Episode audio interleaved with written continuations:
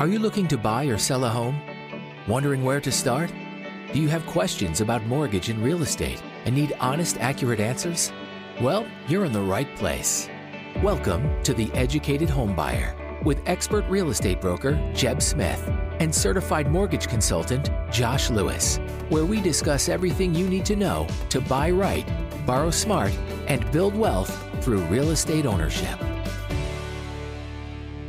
Hey guys, before we get started, Jeb and I had a quick favor to ask. The best way for a podcast to grow is through word of mouth. So if you have any friends, family, coworkers, or anyone you know who's looking at buying, selling, or financing a piece of real estate, we would appreciate it if you would share the show through messaging or on social media. It's the best way for us to grow and to uh, achieve our goal of building as many educated home buyers as possible. Again, we appreciate you watching. We appreciate you sharing. Let's get started. Hopefully you're with us last week. We went through a discussion of what does it mean to get pre-approved. We're starting a series for those of you who are looking to buy in 2023, where you need to start, what prep and what legwork you have to do, and what that actually looks like. So last week we went through the full pre-approval process. If you start first with the realtor, they're likely going to ask you if you've been pre-approved or direct you to a lender to get pre-approved.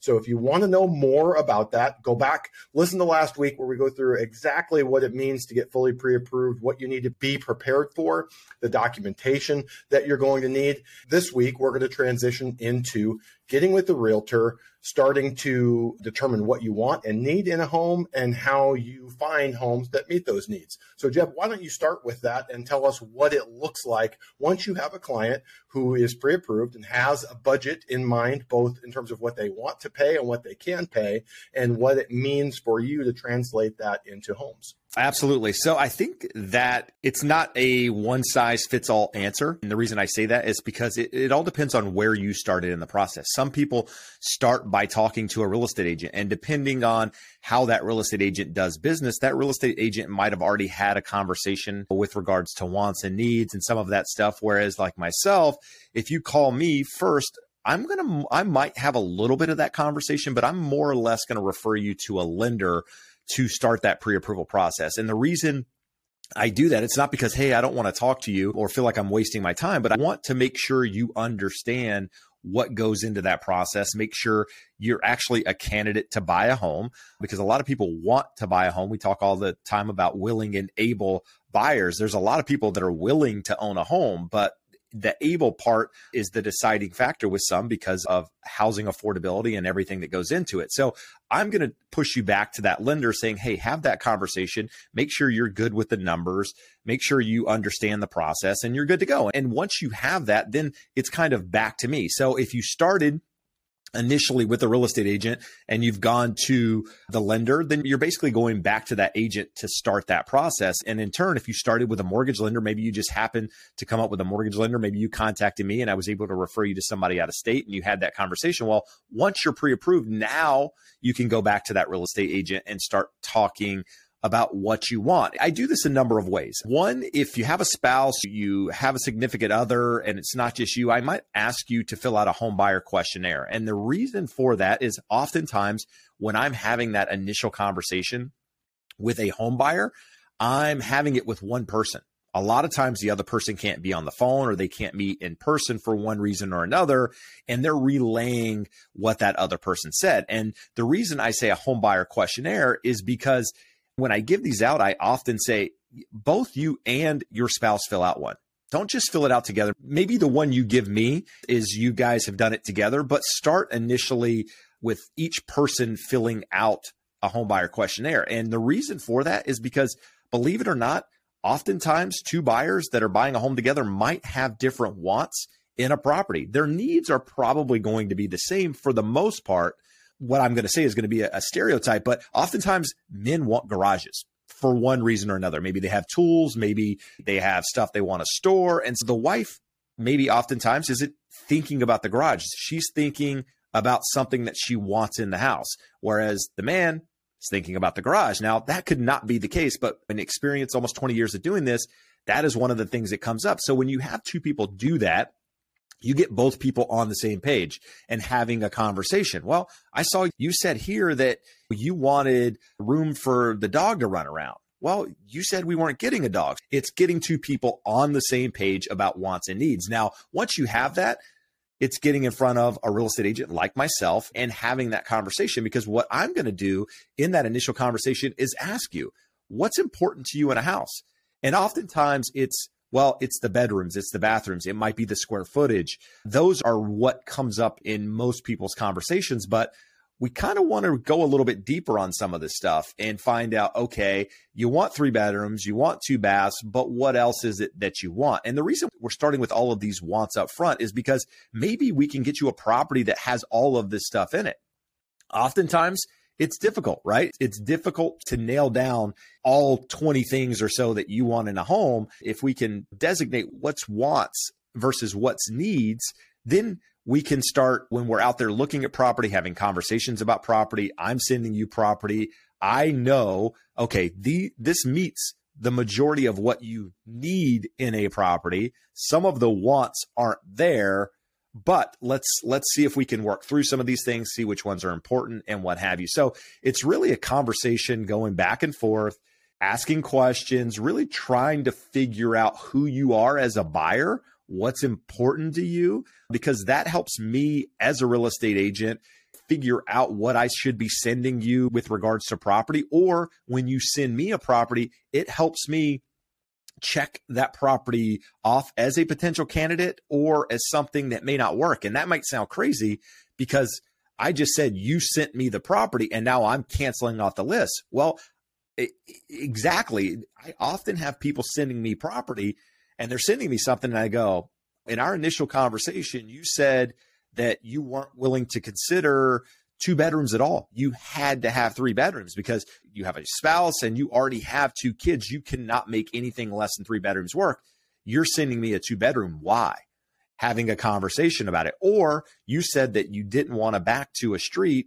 You're sending me a house now that backs to a street. Were you aware of it? Were you not aware of it? And helping you make sense for one, so that you're not wasting your time out looking at property. I'm not out showing you property that may or may not work in that process, if that makes sense, Josh that conversation just brought up a couple of questions for me. We have people listening all around the country. Not everyone, even those in California, are all going to work with you. 19 Jeff. countries, too, by the way. Josh. 19 countries, too. And it probably works a little different in some of those countries. but when I'm hearing that, every realtor is going to have some version of this conversation. And I mean everyone, because they're not just going to go, okay, cool, you would like to buy a house? Here's a list of 50 houses. They're going to have some version of what type of house are you looking for? Where is it located? So, Jeb, for you, how formal is that process? Is this a PDF you're sending to them to handwrite into? Is it an online form that you have for them? And if they're dealing with another realtor, how formal does that process need to be?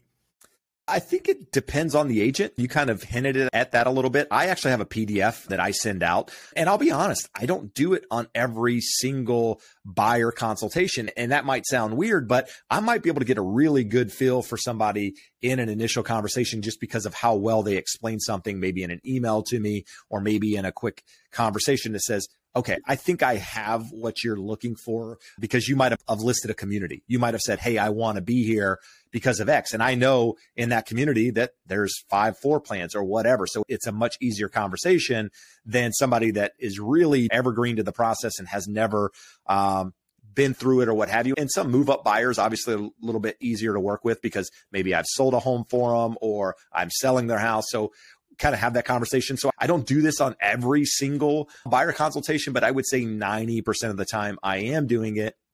And I don't know that it has to be formal, right? I mean, I have a document that was provided to me by my coaching company that is a great document. I've seen better versions of it, quite frankly, but the one I have works. It was already created, is not something I needed to go in and alter. Again, this isn't a document that has to be all encompassing of everything that that buyer is looking for. It's really just to start the process, to start the conversation, to give me an idea of what you're looking for. And on top of that, Josh, something I like to do is have buyers because most buyers have looked at property prior to reaching out to me.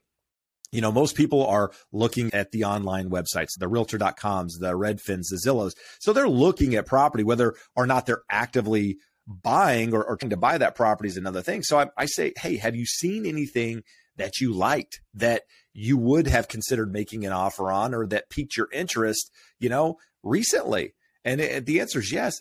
You mind sending me an email with some of those links because that gives me a really, really good idea of what you're looking for in a home. Because you might say, Jeb, I, I want an open kitchen. I want all new grays and whites. I love hardwood flooring, some sort of laminate or what have you. Or I like houses with big backyard or whatever it is. And then you send me a house and maybe it doesn't have all of that stuff. Because in my head i'm picturing when you say that okay kind of a model home. But when then you send me something it might be oh okay that's not exactly what i was thinking but I, I, get where we were going with this. Okay so i might go back and say hey the photo you sent me or the property you sent me didn't have this. Oh yeah we'd like that but it's not 100% necessary. And that seems to be pretty typical of most buyers out there. They want everything but I will say the majority of buyers out there, because of budget restrictions, rarely can get everything they want in a property. Even people with unlimited budgets oftentimes have difficult time finding everything they want in a property. I mean, Josh, you and I have had a conversation many times about your want to to be able to build a house because you want something that essentially there's nothing out there on the market that meets everything that you want in a property. So it's going to be a little bit different for each person. I was going to say the same thing. It doesn't matter how much money you have or if you're infinitely qualified. Homes are unique. If I want to go buy a new F 150, there's only so many combinations of that. So it's likely that I'm going to be able to find out what the factory makes, what are my needs, and then track that truck down or car or any other thing. Houses aren't that way. They've been built over the last 200 years, depending on where you're at. They've been customized, updated, renovated a million different ways. So it's going to be a compromise. And the best way for you to communicate to your agent and to your lender, because as you were talking, I said, this is important for us also. We need to know a monthly payment that you're comfortable with. We're going to determine what is a maximum that you can qualify for. And then by seeing the properties or knowing areas, we know what type of home is there going to be an HOA. So it helps your lender to go through this process also. So what I was going to say, there's a couple things here. This reminds me of two different books. Michael Gerber's The E Myth and that's really about McDonaldizing your business. McDonald's is famous for having the scoop so that a guy doesn't have to figure out hey, how many fries go in an order It comes out the same every time. This is a way for you to document and know what that client wants. And sometimes it takes three, five, six, 12 months to find a home. You had that conversation a year ago. It's nice to have some notes for you to refer back to. And you, as a buyer, if your agent doesn't take it this far and it's not this formal, not that they're doing anything wrong, I think you should do it for yourself. So I'm going to go out on a limb here and I'm going to commit us to sharing Jeb's PDF. So if you're working with a realtor that doesn't have it, check down in the show notes here. We'll make a link where you can download his. Not that you're going to be working with Jeb, but that you have this to help you and your partner, anyone else that's going to be making the buying decision, go through and decide what are the things that we want and what are non negotiable, what may be negotiable. And as you go through that process, it's going to give you a much better view of what you think. So, Jeb, at this point, you have a borrower that's approved for X dollars. They've told you they want a certain size of home in a certain school district in a certain city. What comes next? Hey guys, Jeb and I wanted to take a quick break from the show and thank you for listening. Our numbers continue to grow thanks to people like you tuning in every week and liking and subscribing and rating and reviewing on your podcast platform of choice. So we would love to ask a favor. If you can go into Spotify or Apple or wherever you're listening and leave us a rating or a review, we would be eternally grateful. Again, thank you for listening and back to the show really seeing property. There used to be a stat, and forgive me because a lot of things have changed over the last couple of years about the number of homes someone sees before making an offer.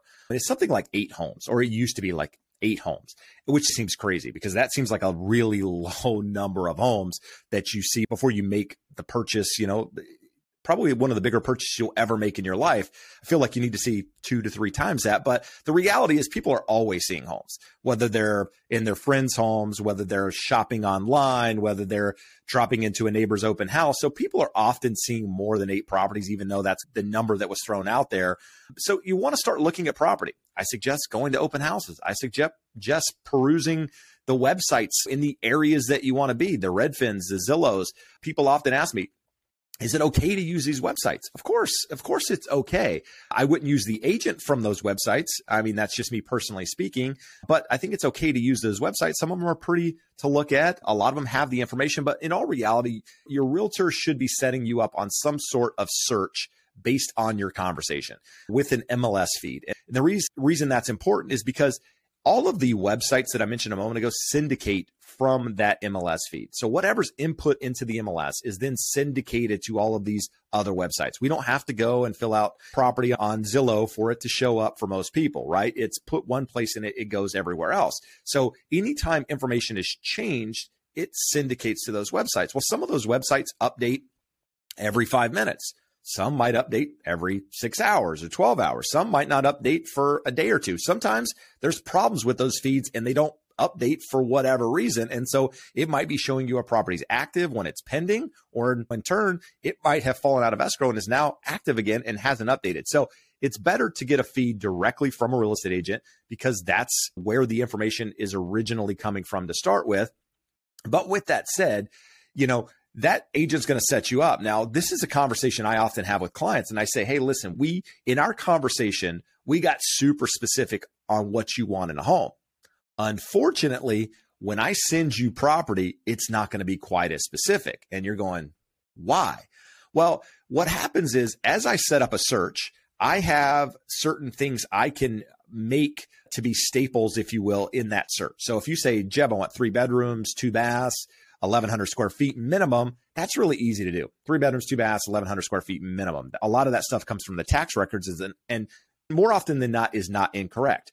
But when somebody says, hey, I want something that has quartz countertops, I want something that has an open floor plan, I want this, well, I can't get super specific in the MLS. The information's there, the ability is there for me to do that, but it's only as good as the person on the other side who input that data. As a real estate agent, if I have a property that has an open floor plan, has quartz countertops, has laminate flooring like you want, but I don't put those things specifically in the boxes where they belong on the MLS, then if you select a property that only has those, then my property is not going to populate.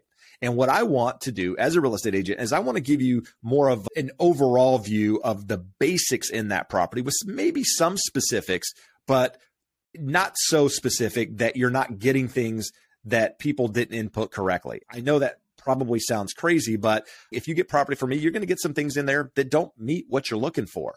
But I think it's easier to weed the things out that you're not looking for than it is for me to get super specific on, on property and then you not get them at all and not even have an opportunity to view them because we were so specific. So we're going to be sending you property in an email that's going to have that. You can get it where it updates you every single time a property comes on the market, which I think is annoying.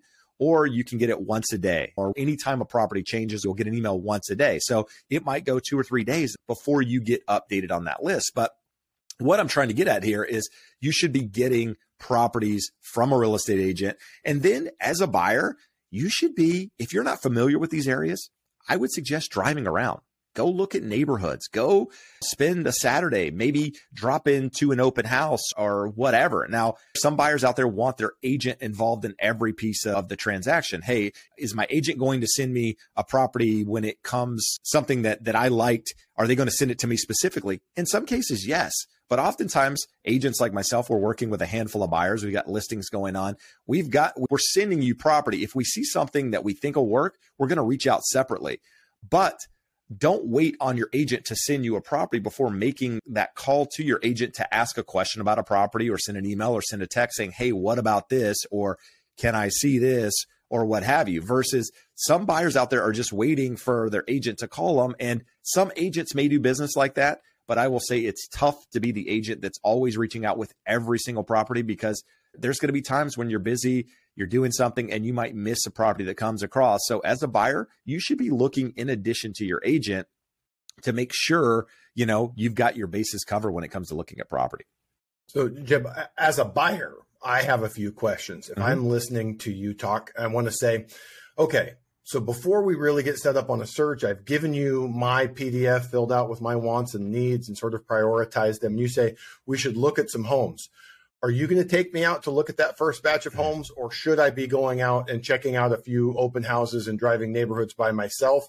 Or does it matter? Maybe sometimes it's both, sometimes it's the other. Because I, I feel like a lot of people listen to us and they feel like there's only one way this can go. But the reality is there's there's a million different ways that it plays out in the real world. No, I think you nailed it. There's a million different ways it could play out. I have some buyers that are super anxious right? So a, a property comes on the market, they want to see it that day. And I read in the notes that they're doing open houses this weekend. They're not looking at any offers for a couple of days. I might say, listen, we can go see it today, but nothing's going to happen for a couple of days. Let's wait till the weekend and see it or what have you. So, what I would say is it's okay to go look at open houses.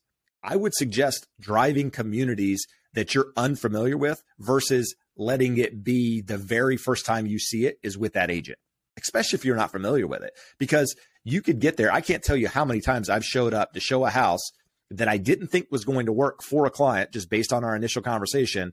And we got there and they didn't even want to go in and see it because the neighborhood wasn't something they wanted to see. But even then, I encourage, hey, listen, we're here. We're going in to check this thing out, whether you like it or not. It might be a good story later on. I think it's important to know the area that you're in. But I also have clients that say, hey, listen, I want to be in this community, like my community. I want to be there. And they can tell me what they want. And I already know, hey, listen, this property is something they want to see. I'm going to make sure I'm there. If I'm not able to be there because I have prior appointments, I'm going to make sure buyer's agent is there to to make sure uh, that they they're able to see it because the, the important thing is to make sure you're able to see it. Now, if it's by appointment only, then we're going to make time to get you into the property. But I don't think there's a right or wrong way, in my opinion. Some agents want to be there every single time somebody wants to see a property. They don't want their client going to open houses. I think that's crazy. I think the more homes a buyer sees, the more they're going to know what they want. If they only see one property with you here and there, yeah, they're going to get an idea of what they want. But if they go see four or five open houses in a weekend and doing this with me or with a showing agent or whatever on the same time, they're going to get a really good idea really quickly of the areas they like, the areas they don't like, locations where they want to be, some things they may consider versus where they initially thought they were going to be in the process. So, recap, I don't think there's a right or wrong answer, but I think it's important to see homes. And looking online is okay too. I think looking online isn't as good as seeing it in person, but I think the more homes you see visually, you'll get a better idea of what you're looking for. Now, the caveat to that is a lot of times photos have been not altered, but they're set up in a way to make things appear improved. differently. Yeah, improved. And oftentimes, as a real estate agent, has been doing this almost 20 years, I can tell from photos when things aren't what they're supposed to be, right? There's filters on the photo that, you know, this property needs a lot of remodeling when in fact it doesn't look like it in the photos, things like that. But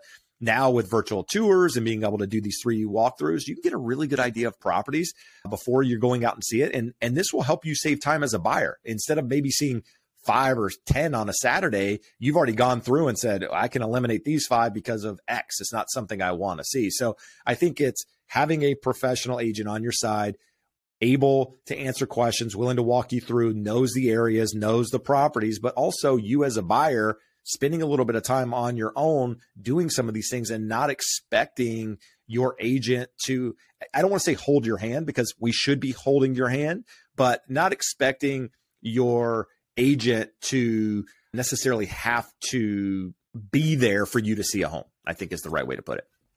Jeb, another question, similar question, probably a similar answer do you set your clients up on the online search and start delivering properties to them before you guys go out and look at properties or do you have a little of experience of showing them a few homes before you set them up on that search so you can kind of tailor it a little closer to their needs no, I set it up b- before going out for that search because a lot of times they're calling me right after they've gotten pre-approved and they're excited, they're anxious, they're ready to to start looking at homes. And most of the time, well, eh, over the last couple of years, I will say there hasn't been a lot of property to choose from. Inventory's been pretty low, and so it might take you know, a couple of weeks for something really populates in some of these areas that people want to be before there is really anything to see. Now we're coming into a, a, time where we're starting to see a little bit more property. We're starting to see open houses again things are starting to get back to quote unquote normal um, in real estate. So no, I want to send you property. I want to start looking at it. Now we might adjust it after seeing property, or sometimes we adjust it before you see anything, or maybe after you see something because something changed, right? I mean, you might say, Hey, Jeb, I'm only considering this city to start with because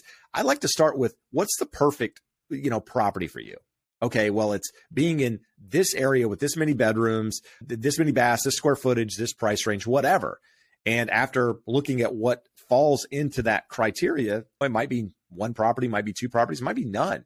You might go, I'm not looking at anything. There's nothing here to even look at. So we might say, okay, Are you willing to expand your search? Are you willing now to add additional cities or additional school districts or whatever it is based on our initial conversation? So I think that that search is always evolving a little bit just based on where you are in the process as a buyer. Got it. Now, Jeb, in many parts of the country, not so much for us here in Orange and LA counties, but Inland Empire, you get to other markets. New construction is a big element of the market. How does that change if you have a buyer or a realtor has a buyer who's considering buying new construction homes? New construction is weird in the sense of how they work with agents in good times. I mean, good times for new construction the last two years during the pandemic. They like to cut us as buyers agents out in a sense and make it very difficult for potential buyers to work with outside agents times like now, they're more willing than ever to, to have us come in and represent buyers. But the way new construction works, and, I'll start by saying this, and this is beneficial to me as an agent, not so much to me here locally because we don't have a lot of new construction, but as a blanket statement for agents, it's important to have an agent that's outside of the sales office, in my opinion. The sales office is there to sell homes and they're representing the builder, right? In, in often cases. And so you want an agent that is there for you, that is separate from the builder, because you still want to make sure that the I's are dotted, the T's are crossed when it comes to taking ownership of that property and them handing over the keys. You want to make sure things are done right. Now, there's very little we can do as agents about the contracts and that sort of thing when it comes to builders. But I can tell you, I've had uh, clients ready to take ownership of properties or do a final walkthrough on properties. And there was a ton of things incorrect in the property that most buyers probably wouldn't have noticed because they're buyers. They're ready to close, they're happy, they're ready to get the keys and move on. Whereas they give us a, a, roll of blue tape and we just go crazy and we're taping everything. And we're still going to recommend things like home inspections and that sort of thing. So it's important to have an agent when you're buying new construction. Now, going into initially look at new construction, I think it's important if you are a buyer and you're potentially thinking about new construction, have that conversation initially with your agent because oftentimes your agent needs to be there with you when you first view that community.